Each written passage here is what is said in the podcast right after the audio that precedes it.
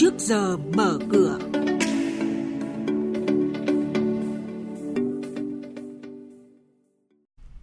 Thưa quý vị, thưa các bạn, công ty cổ phần nhựa An Phát Xanh à, tăng sản lượng xuất khẩu. Kido đặt kế hoạch doanh thu thuần là 8.300 tỷ đồng và Tổng công ty cổ phần Biêu chính Viettel chính thức tham gia thị trường gọi xe công nghệ là những thông tin à, sẽ có trong trước giờ mở cửa hôm nay.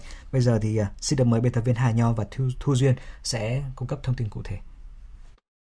Vâng thưa quý vị và các bạn, đấu giá cổ phần sẽ sôi động trở lại. Đây là thông tin đáng chú ý trên thị trường chứng khoán.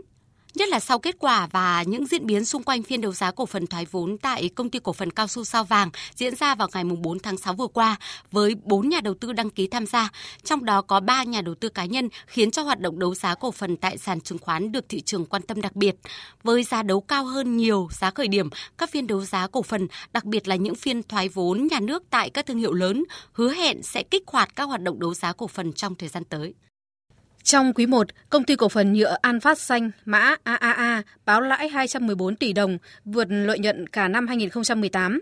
Từ nay đến cuối năm, với rất nhiều tín hiệu khả quan cho thấy mã AAA sẽ lại tiếp tục đạt một con số ấn tượng, nhất là sau tuyên bố sẽ thay đổi lớn tại kỳ đại hội cổ đông tháng 4 vừa qua.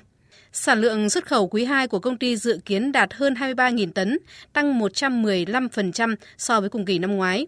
Dự báo lợi nhuận quý 2 đạt 180 tỷ đồng công ty cổ phần tập đoàn Kido mã KDC vừa tổ chức Đại hội đồng cổ đông thường niên năm 2019 thông qua nhiều nội dung quan trọng. Theo đó, năm nay, Kido đặt kế hoạch doanh thu thuần 8.300 tỷ đồng, lợi nhuận trước thuế 300 tỷ đồng.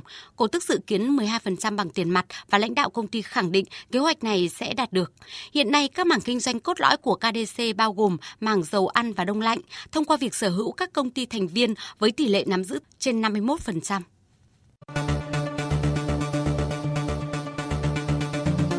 Vị và các bạn đang nghe chuyên mục Trước giờ mở cửa, phát sóng trên kênh Thời sự VV1 từ thứ 2 đến thứ 6 hàng tuần. Thông tin kinh tế vĩ mô, diễn biến thị trường chứng khoán, hoạt động doanh nghiệp chứng khoán.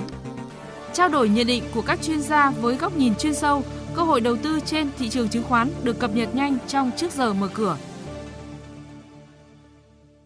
Sở giao dịch chứng khoán Thành phố Hồ Chí Minh vừa đưa ra quyết định đưa cổ phiếu HLG của công ty cổ phần tập đoàn Hoàng Long vào diện tạm ngừng giao dịch kể từ ngày 19 tháng 6. Lý do là công ty tiếp tục vi phạm các quy định về công bố thông tin trên thị trường chứng khoán sau khi đã bị đưa vào diện kiểm soát đặc biệt. Trước đó, cổ phiếu HLG đã bị đưa vào diện kiểm soát đặc biệt từ cuối tháng 5 do liên tục vi phạm quy định về công bố thông tin. Báo cáo tài chính hợp nhất năm 2018 của HLG cho thấy doanh thu của công ty đạt 4.005 tỷ đồng, tăng 15,8% so với cùng kỳ, lợi nhuận 88 tỷ đồng, giảm 30% so với cùng kỳ năm ngoái. Cổ đông của Ngân hàng Thương mại Cổ phần Việt Nam Thịnh Vượng VPBank mã VPB vừa thông qua hai kế hoạch phát hành và niêm yết trái phiếu quốc tế Cụ thể, VPB sẽ phát hành tối đa 1 tỷ đô la Mỹ trái phiếu quốc tế phù hợp với tập quán thị trường trái phiếu quốc tế và các quy tắc và quy định của Sở giao dịch chứng khoán nước ngoài dự kiến niêm yết. Số trái phiếu này sẽ được niêm yết tại Sở giao dịch chứng khoán Singapore kỳ hạn trái phiếu từ 3 đến 5 năm.